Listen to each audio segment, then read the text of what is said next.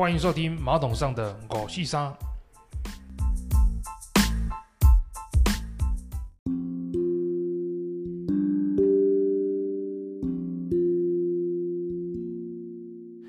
好，快又过了一个礼拜了，这礼拜感觉好像没有什么做到什么事情，然后一个礼拜就过了。那昨天呢，看了一部电影，啊，名片名叫做《恐怖行星》，那英文的片名叫做《Sixty Sixty Five of a Planet Dinosaur》。他这部电影就是呃，由那个 Adam Driver，呃，就是之前演《星际大战》的那位演《星际大战》反派的那位男星，就是脸长长的，然后长得很帅那一位。他演出的这一部《恐怖行星》，中文叫《恐怖行星》的电影。那这一部电影呢，是一个科幻片。我个人觉得它是爽片嘛，其实就是从头到尾不用用太多脑。那因为我在呃这部片呢，我可能会讲一点有关它的情节。那如果说还没有看过的人呢，哦，那如果怕剧透的话，那可以先不要看。那这部片呢，最近有在 Netflix 上档。那昨天呢，就是在搜寻看 Netflix 的时候，刚好看到这部片。其实，其实呢，我一直以来都蛮喜欢看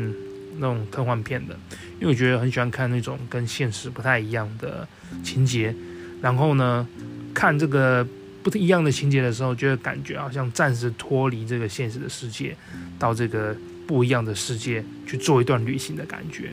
那这我也是觉得这也是很多人会喜欢看电影的原因，就是可以暂时呢，哦，忘掉。现实中的一切烦恼，然后走到没有去过的世界，没有去过的体验，好像来仿佛呢来仿佛呢，好像做一段旅行这样子。那就像是以前电影开始的时候呢，大家也是哦想去看电影，也是因为要有这种嗯不一样的体验。你可以坐在那边，去看着别人的生活，甚至呃你可以体验不一样的嗯场景啊，看到不一样的世界。那这部电影呢？哦，这个科幻片呢，其实我以前呢就蛮喜欢看。我记得每一个时期我喜欢看的影片都不太一样。我记得最早以前，大概十几年前那时候，呃，我那时候很喜欢看恐怖片，尤其喜欢看那种有关世界末日的。我记得有一阵子那时候蛮流行世界末日的电影。那时候我记得有一部电影叫做那个《彗星撞地球》，那主演的人好像是布斯威利吧，对不对？然后那时候就演，呃，有关这个地球呢，啊，要被彗星撞到的的那个的这个世界末日。我记得那那那一部电影呢，是应该是整个世界末日的第一部，啊，有关于这个这个题材。那加上那时候的电脑科技呢，这个呃绘图影像刚好正好做正好做起来，所以说整个那种特效呢，那种感觉就非常的真实。我记得那部片应该也是蛮卖座的吧，啊，就讲到说人类呢，啊、遇到那个彗星要撞地球，然后人类为了要避免这个彗星要撞到地球呢，然后就是嗯，坐着太空船出去，然后呢，一群人啊，找了一一大群人，包括一些罪犯呐、还有包括一些啊一些科学家，然后去到那个呃，去到这个彗星呢，这个算是死亡任务吧，然后就去啊埋炸弹啊，然后把那些。把这个彗星呢从外太空把它引爆，好，那这部电影呢其实也是我觉得蛮经典一部电影的，有关世界末日。那后来呢就是呃世界末日电影之后呢，有一阵子好像有蛮多那种呃有一些像外星人电影、外星人的电影啊，或是一些那个丧尸那个丧尸的电影啊，或者吸血鬼的电影啊，那时候我也蛮喜欢看的。那还有一些古装的电影，我有一阵子蛮喜欢看古装古古装的电影。那后来呢，就是慢慢我呃这些电影其实看久了，大概剧情也差不多这样子。那后来我就开始慢慢喜欢看比较属于比较科幻的电影。那我记得有一部蛮经典的电影叫做《Interstellar》，就是讲呃有一位就是讲未来的世未来的地球，因为全球暖化的原因造成做的很多农作物呢。哦，食农作物无法耕种，然后食粮缺乏，所以后来呢、他们就秘密的进行一个任务，啊、把这些外太空人呢，哦，把他们送出去去找可以居住的星球，然后把人类啊移居到这个新的可以居住的星球。那后来呢，呃，因为在这外太空他们去到的的一些世界呢，他们去到一个空间，他去到了一个重，去到一个地方的它的重力，还有它的呃它的它的重力呢，哦，因为跟地球不一样，就造成时间上可能呃，不知道大家有没有听过相对论？时间是一个时间不是绝对的，而是相对的嘛。那就是那个太空人后来他他后来又呃又到了又被吸进了那个黑洞，然后等他回来的时候呢，他的女儿呢，我已经。实际上，在地球已经过了七十年了，然后呢，或是八十年吧。那实际上呢，他他在外太空呢，感觉呢，他只活，他只过了，他只去了三年或者四年。结果回来的时候呢，他的呃，他的回来的的那个哦的时候呢，他的他的女儿呢，都已经九十几岁了，然后他还是跟他原来的年纪一样。其实我看到那一段呢，觉得蛮感伤的啦。觉得说，其实真的非常让人觉得非常有爆点。那我觉得更真正让人更难过的，其实是在就是扎在太空船上的时候，其实他女儿呢不断的对他呃 send 出这些影片跟 message，告诉他说哦呃他们在地球上的状况。然后他每次他女儿送过来的，他送过来的时间呢哦呃感觉呢就是。他明明这边已经只有过了三年，可是他女儿送过来的传过来的影片呢，实际上已经过了十年、二十年，那种感觉呢，真是让人觉得很可，非常的感伤啊！就是这真的无无能为力的感觉，因为这种时间一一旦过去，除非有发明时光机，否则的话，否则的话，呃，你你已经失去了陪伴你女儿这些时光，这是令人非常感伤的。那所以这部电影，我觉得让人觉得非常有。呃，除了说它的呃科幻科幻的呃感觉呢，哦，哎，它的中文叫《星际效应》这 Installer 我刚才想起来这部电影的中文名名称叫做《星际效应》。那它除了说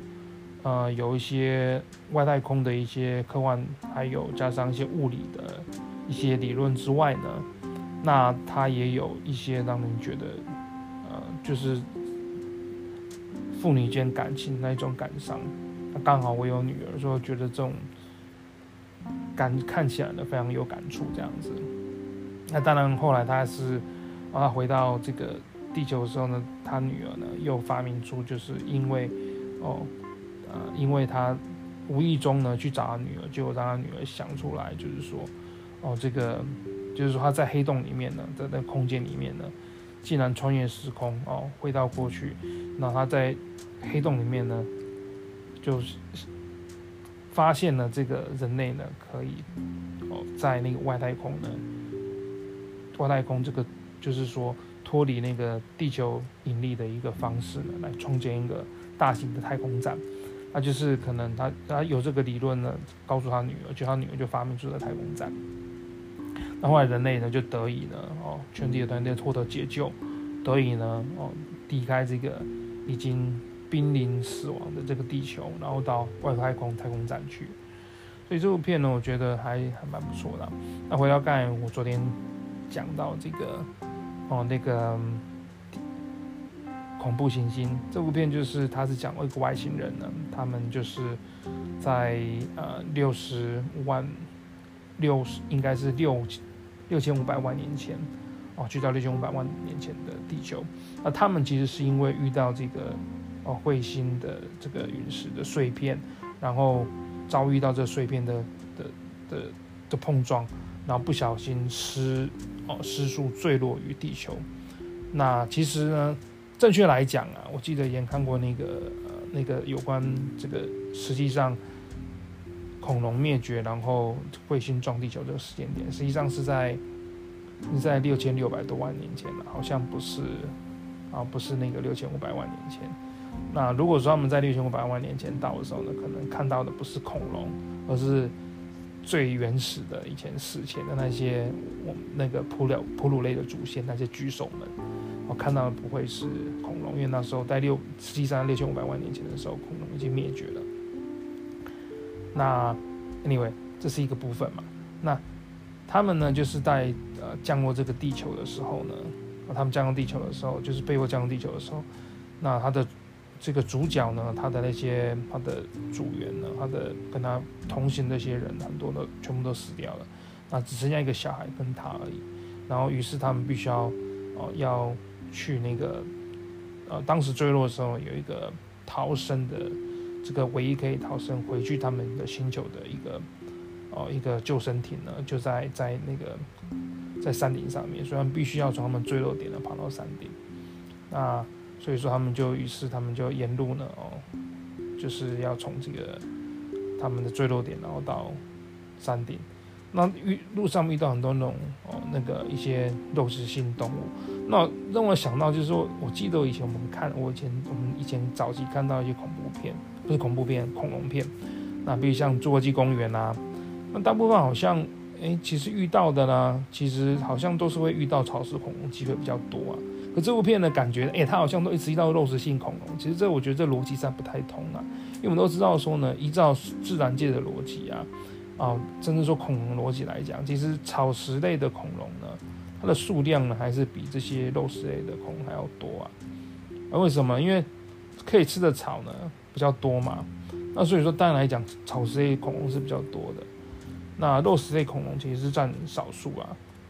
对啊，那所以说很奇怪，这部片，哎，他们从头到尾呢，几乎没有看到什么草食类恐龙哦，只有看到肉食恐龙，所以他那所以说主角呢，他一路上呢就一直遇到这些肉食类恐龙，一直一场一直差点都被吃掉，哦，实在是蛮可怕的啊。而从头到尾好像没有看到草食恐龙，唯一看到草食恐龙呢是已经哦已经死掉，然后要被恐另外一只肉食类恐龙吃掉了，所以这是蛮这一点我觉得不太合逻辑啦。那再是说，它里面有提到那个有两种恐龙的，哦，一种那种大翼手龙，就是它的那种那个那个大翼手龙，它的展开呢，它的长度呢，大概有三公尺的恐龙。那这种一种它的发现地点其实在中国，那可是呢，他们的那个设定的地点呢，应该是说他们呃有还有另外一只恐龙的那个设定地点呢，其实是在北美。而，现在北美有一只小只的那个肉食恐龙，其实它在北美，那会就感觉，哎，这个实际上好像就是有点跟科学不太符合嘛。不过没有关系啦，他们当然就是说这影片的吧，就是为了特效这样子。那最后当然呢，他们是找到了这个呃这些，他们后来有又找到了，哦，找到了这个太空船，然后得以逃生。哦，这部片呢，其实就是从头到尾都是。很非常精彩，没有那个就是什么大多的空档，你有看到主角呢，就在哦跟这个这个主角其实外星人啊，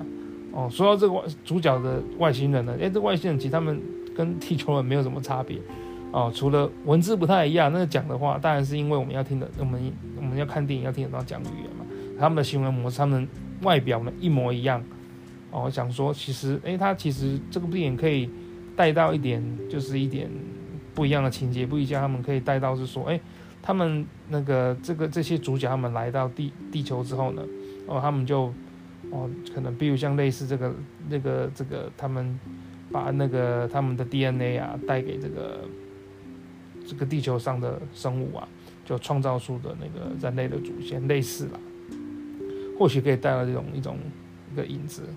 对啊。那可不过他这个电影没有做出这样的情节，这样子啦。啊，不过这总之总总结来说呢，这部电影还是算啊蛮爽片吧，对啊，个人给他还不错的评价啦。就是整个虽然流畅度还算不错，虽然说有些情节呢，还有些恐龙好像是被创造出来的，有些恐龙好像不过就是有些恐龙它实际上好像不是呃有在这个化石里面哦所产生的。或是现今哦，并不是现今化石所有发现的啊。不过呃，据我们所知啦，就是现现在考古学考古学家说的，就大部分的恐龙呢，其实我们现在所知的这个恐龙的物种呢，其实我们化石里化石所挖到呢，可能就一部分而已啊。意思就是说呢，其实很多很多还有很多未知的部分。我想也是啊，因为你看我们的地层啊，经过几千万年的变化。整个地层错动，其实很有可能有些恐龙它就是被埋在我们永远挖不到的化石，所以我们永远不会知道啊。所以说，我觉得这个倒是 OK 啦，就是说本来呢，电影就存在着这个想象的空间嘛。Anyway，那接下来呢，哦，我要讲一下那个市场的话题。最近呢，AI 的股票呢，哦，就是尤其是台股，非常的明显，做出一个很大的一个回档。平均呢，像纬创呢、纬颖啊、广达这些，哦，还有技嘉这些大型的这个 AI 的股票，哦，平均都回撤二二三十趴这样子。那这个波动是非常的剧烈啊，哦，就是说真的，就像我之前所说的，就是这 AI 的股票呢，其实他们呃，因为热门股的原因嘛。所以说呢，它在涨的时候呢，也会涨得非常的凶，涨得非常的凶，然后跌的时候会跌得非常的凶。那而且我觉得台股的供应链呢，就是说在呃这几个月来讲，因为我们前呃前几个月呢，那时候其实大家都对这个整个 AI 的产业到底到底这个各家伺服器他们拿多少百分比，然后他们未来的营收占比，其实大家都在猜呀、啊，可是在这最近呢，其实大家慢慢慢，我看到新闻都已经在写出来的，慢慢写出来。所以其实我觉得，等到这个消息都已经确定出来的时候，其实股价的空间就有限嘛。哦，那当然这一波跌呢，也不是说因为这个消息出来了，那当然一部分原因，所以筹码太过太热了。哦，那些大户呢，还有一些法人呢，趁机出脱啊，尤其是美股最近的表现也不是特别的好嘛。那当然呢，法人就趁这个机会呢，出多一些股票。那当然这些呃那个散户呢，就会产生了哦，就是践踏呢，然后多杀多的情况嘛。那我认为长期来讲呢，这个 AI 的产业呢，还是啊，我觉得目前还是刚开始开端而已啊。但我觉得我个人还是觉得，如果可以的话啦，AI 的股票呢，哦，不管是你看。还 AI 的股票呢，还是买辉达、NVIDIA 跟 AMD，因为他们才是真正的哦，在这个 AI 的领域，AI 晶片、AI 伺服器的部分呢，还是赚最多利润的人嘛，在赚最多利润的公司。好，那之前我大家都知道说，那个台积电呢，它一块哦，他呃做一块两万块代工费，呃，晶圆代工的两两万美元的呃 GPU。哦，可是呢，它这个晶片呢，给辉达之后呢，辉达哦包在那个伺服器里面里面呢，卖卖了六十万美金，哦，这个利润呢之大吓人啊，非常的吓人，哦，那也没有办法，因为最近现在 GPU 呢，哦，基本上呢，辉达是市场上的几乎算就是，不仅是这个，哦不不仅是那个独占者，他也是技术的领先者，还有他不仅是哦硬体上。的独占者，然后他在硬在设计这个硬体的这软体部分呢，也是独占者。那这也是造成说为什么它可以定价可以这么好。那当然现在 AMD 开始抢它的抢它的市场嘛。那 AMD 我觉得他们现在呃，其实因为大家其实很多大它的机遇就来自于很多大厂其实不想被被这个 NVIDIA 所卡住。所以当然他们会尽量跟 AMD 合作，因为从之前我们就看到很多跟 AMD 合作的一些哦的的部分，所以说我觉得呃未来 AMD 也是蛮看好的。所以说 AMD 跟 NVIDIA，如果说 AI 的我们如果说看好做这个 AI 的产业呢，未来是非常的看好的话呢，甚至说你你也非常的看好像广达哦群广达，然后伟创啊、伟影啊这些公司的话。还有技嘉这些公司的话，那其实你没有理由没有不看好 NVIDIA 跟 AMD 啊，对不对？那我认为，所以说我认为是说，嗯，就站在以长远的股价的角，长远的这个投资的角度来看呢，我认为，如果呃买能够买这 NVIDIA，复委托买 NVIDIA 呢，还有买 AMD 这些公司呢，其实更好啊。啊，当然如果你觉得太麻烦的话，你可以买这个 SOXS SOXS，就是美股的这个费半。费费城半导体指数的部分嘛，那甚至说他也买那个台湾的哦相关的这个 ETF 指数也是可以。那再来呢，我就提到是说，呃呃，我刚才有提到就是说，因为其实为什么要这么说？为什么要说要买 NVIDIA 买 AMD？因为台股其实我觉得在整个产之前有说过嘛，其实我们要去抓这个未来的这个两三年之后的产业链的这个景象，其实很难抓，因为其实会做这个呃伺服器组装的，其实它并不是我认为不是很高的门槛嘛。哦，其实当然当然是说现在因为呃中国今年原因，所以说之后呢，以前其实中国可以做组装厂，现在不能做嘛，就变成说台厂其实它是一个哦几乎是未来哦。拿到这些原本中国厂商、厂家、代工厂给拿到的订单，那再是说，就是台湾的那个我们的组装厂的产能还有技术也是最先进嘛。但是当然不能排除说各家，比如像广达或者可有可能跟伟创哦竞争啊，伟创可能跟技嘉竞争之类的这些关系，对不对？甚至说有可能那个大陆的厂商、代工厂哦，或者是他们去东南亚设厂。类似这些这些都有可能呢，我认为不是没有可能，所以未来呢，呃，我觉得竞争者还是会会慢慢慢慢出来，所以我认为这个做这个哦这个下游做伺服器组装的组装厂呢，我认为未来或许不会的毛利率，我觉得会慢慢慢还是呈下降的一个模式啊。当然，我觉得这几年一开始还是蛮好的，不过我觉得。整个利润拿最多的啦，当然还是 AMD 跟哦 NVIDIA，所以我认为，如果说是要投资 AI 的部分呢，我认为这两公司的，如果说你的比重来以资产分配的比重来看的话，我认为 NVIDIA 跟 AMD 它的比重还算比较大。那另外一个新闻呢，就是最近有提到这个苹果呢，哦，因为手机市场今年啊，连台积电出来讲嘛，手机市场实在是不太不太好嘛，因为其实。呃，很多人这几年整新机啊，他们的发展非常的这个市场化呢越来越成熟，所以说越来越多人他不会去买新机，他会买整新机，因为可能整机他买来也是用两年啊，然后他觉得这样子很省钱。啊，对啊，然后加上只是最近这几年手机也没有什一个很很高突破性的一个呃新的一个东西出来，会很吸引人，所以当然越来越多人他们可以想说，啊，那我就买整新机就好了，那。这也是造成说苹果最近股价会跌的原因嘛？哦，就是因为那个呃 iPhone 的销量的成长没有那么好，甚至有点衰退。